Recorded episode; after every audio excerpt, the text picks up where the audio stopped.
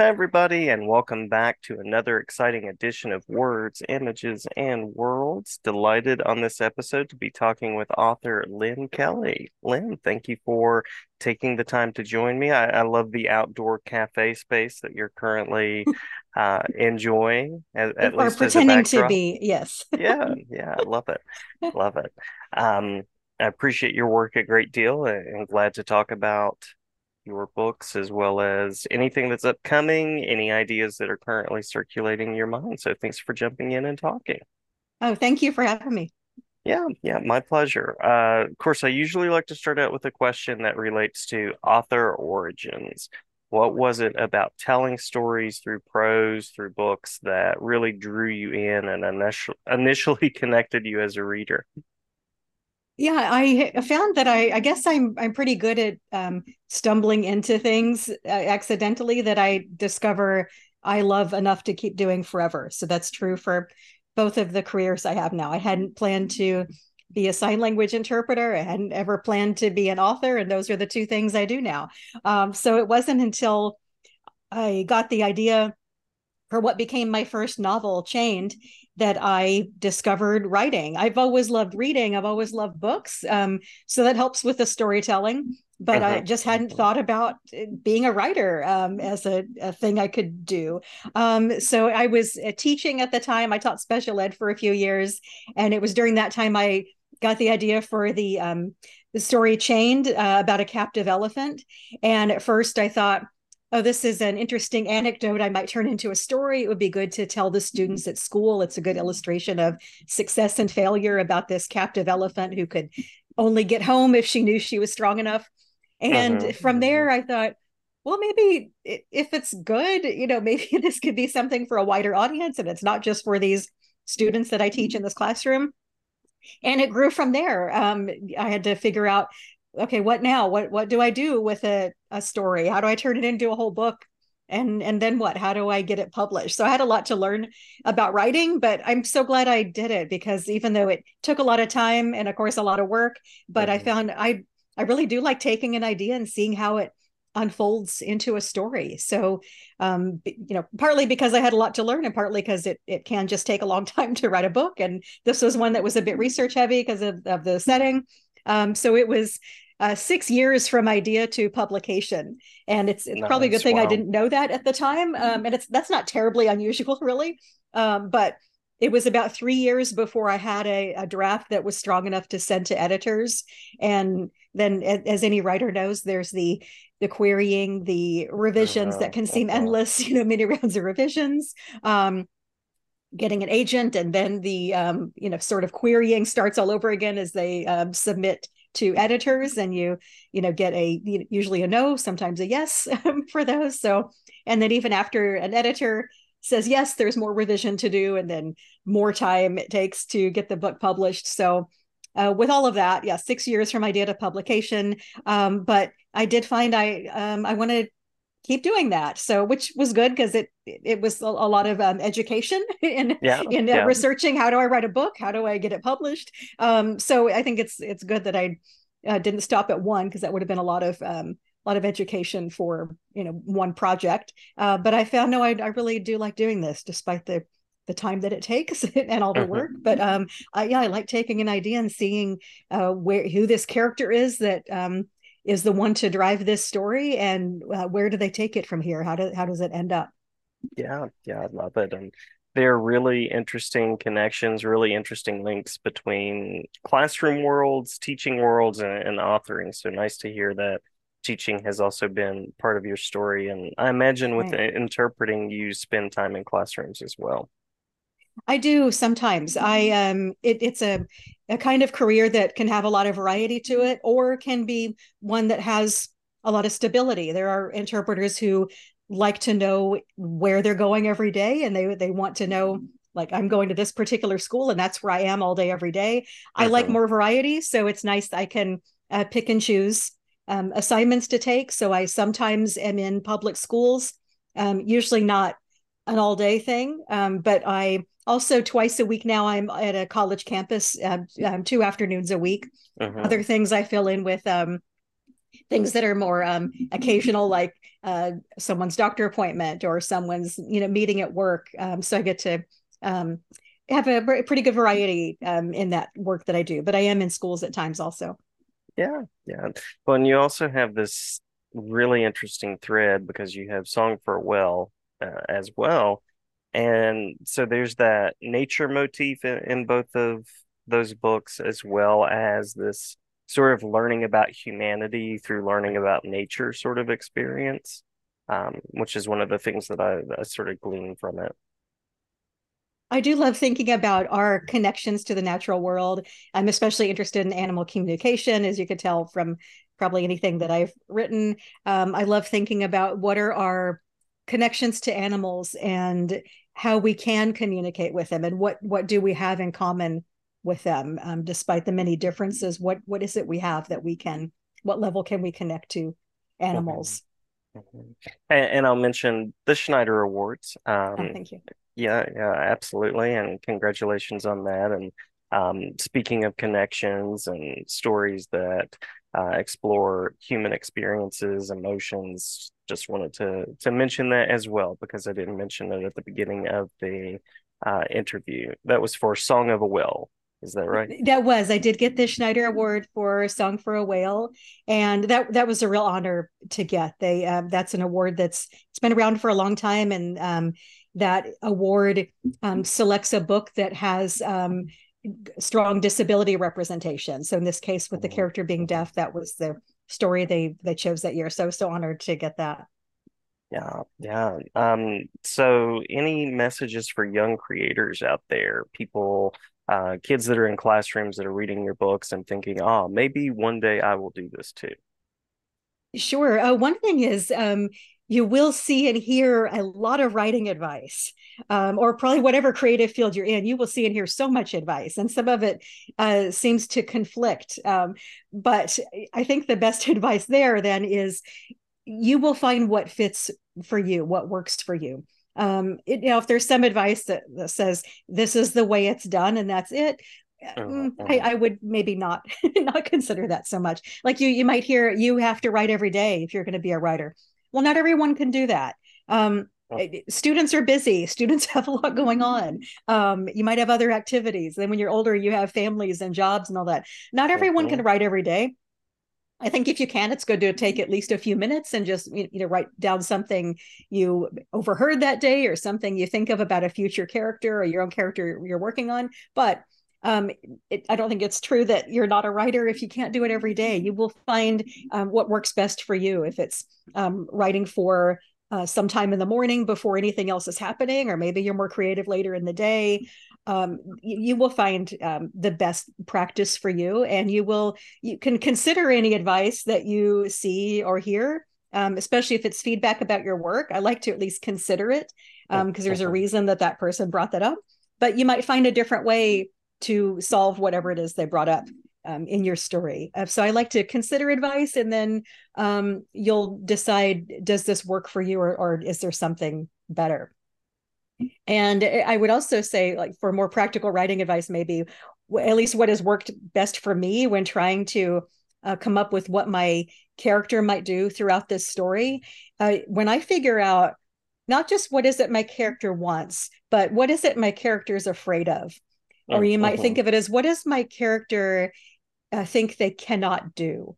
And so, because uh, I think so many stories are about that there's something this character cannot do right now at the beginning of the story, or at least they think they can't. Mm-hmm. And by the end of that story, we're going to see them doing that thing or facing that fear. We're going to see something that lets us know, oh, they did it.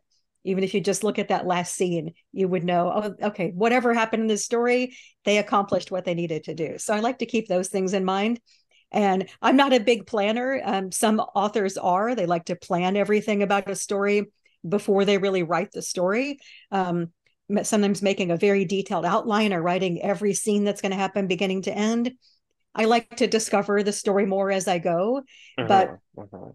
I, if you're like that, it could be easy also to get lost in the wilderness that way if we just have so many ideas that just take us so far away from the story. So I do like to know some things going ahead, kind of like knowing at least knowing where you're going, um, say on a on this journey. Um, so if I know at least roughly how is this story going to end, um, I think it's good to know too what's going to happen at the midpoint of the story. Mm-hmm. What's going to happen to make this character think, you know what uh, what i've been doing isn't working i need to do something else. So even just knowing a couple of things that are that are ahead of me that helps me stay on the right path in getting the story written. Love that love that. Um so we mentioned the the connection to nature and the schneider award. Any particular takeaways that you would want readers to leave your books with and keep thinking about yeah, I, I think it connects to um, what I mentioned that I, I, like to think about with my characters. Mm-hmm, um, mm-hmm. For one, you know, that there are there are things that we're afraid to do that that we really have to do to grow, and that it's okay to be afraid. I think my uh, my characters would show that they are afraid to take the next step or they're nervous, but that doesn't mean you can't do it. You can just be afraid and go ahead and do this mm-hmm. thing, this hard thing you need to do anyway. And I would also love for readers, or sir, well, for readers and uh, writers, since you mentioned creatives too, um, that you do have stories to tell. We all uh-huh. have different experiences. You're going to have stories to tell that nobody else will tell, or you'll um, tell your story a different way than anyone else. So you do have stories to tell, and there will be an audience for those. There will be people who want to read your stories.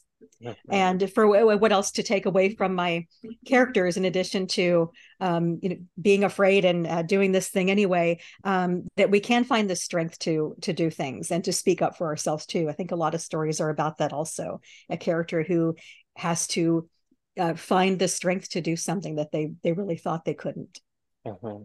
love it. Love it um, so i'll mention again chained and song for a whale and um, this is the portion of the episode where we talk about anything that's currently in development, ideas that are circling your mind. I know that sometimes titles and particular things can't be talked about, um, depending on where they are in development. But just wanted to give you the opportunity to do that, as well as to share about um, spaces where people can connect and any upcoming events or anything of that nature. Right. Yeah, I do have one I can I can talk about because um, it's uh, a few months away, which um, might seem like a long way, but then um, it, the months just fly by. Mm-hmm. So I don't know about you, but it seems like the months just fly by. So I know it's going to be here before I know it. But I'm so happy to say that I do have another book coming out soonish. Um, so in April next year, I will have um, another novel. It's called The Secret Language of Birds. It has some of the same characters as in Song for a Whale um, it's not a sequel because it's not a continuation of that same character's journey. Um, and and people who read Song for a Whale might be surprised at who the main character is. Um, it's the character named Nina, who was um, our main character Iris's um, pretty annoying nemesis um, in the mm-hmm, story. Mm-hmm, so it might be surprising she's the main character now, but um, she's a, a, you know a wise thirteen year old a, a, year later, not so not so much an annoying twelve year old. So this will be her story and she will reconnect with iris in a few of the chapters and they will um, have a better relationship than they had before and um, she is trying to figure something out and she knows you know iris would be really good at helping me solve this problem and figuring uh-huh. out this mystery if only i could get her to talk to me so they they do end up uh, teaming up in order to solve this but um, this this story was inspired by an article i saw in texas monthly uh, where I, I, found out that whooping cranes have nested in Texas for the first time in over a century. Oh, wow. We do have some that, that winter on the Texas coast, 500 something that spend their winters on the southern Texas coast. But of course, winter time isn't nesting season. Um, mm-hmm. Even you know, being a warmer climate than their their home in um, Canada for most of the year, um, still not the right time of year to build nests and lay eggs. But some have wandered over from Louisiana. There's a small non migratory population. They really belong there in Louisiana, but kind of like my character Nina, they don't uh, really recognize boundaries, and they have uh, wandered over. And this was in there was one couple in 2020 that came over, um, built a nest, laid eggs. They did it again in 2021, as did another couple. Um, so far those um, hatchlings were not successful sadly. That happens for many reasons.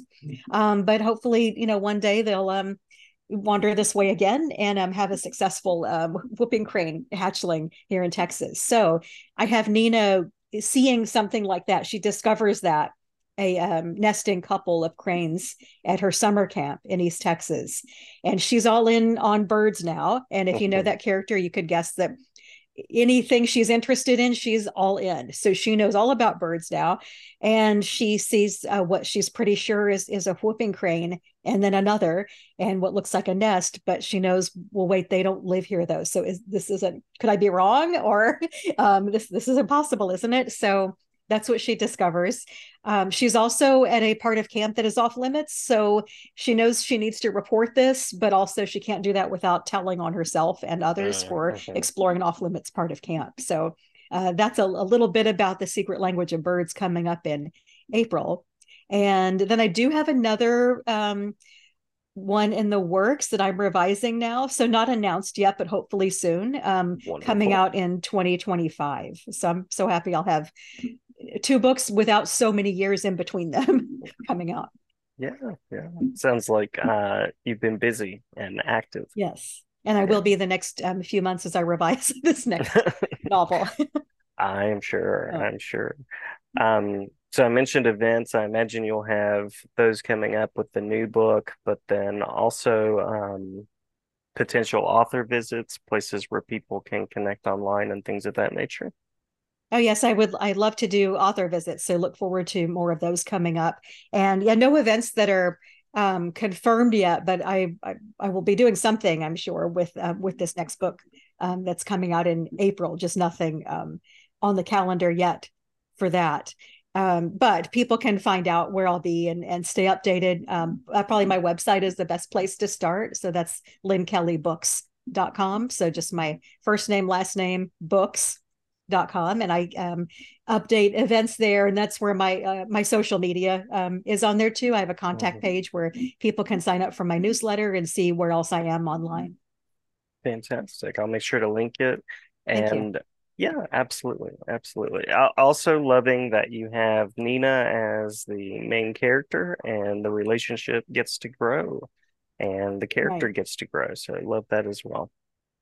Yeah, she has a um a bit of um reconciling to do and mm-hmm. and acknowledging that her uh, behavior wasn't great um someone could read these books in any order it probably it probably best to read song for a whale first so you know who these characters are but um i, I wanted to um write this story in a way that um, someone wouldn't feel lost if they picked this up first and had not read Song for a Whale. Mm-hmm. So there's, um, I think, enough in there that we introduce the characters and know um, a bit of their backstory going into this one.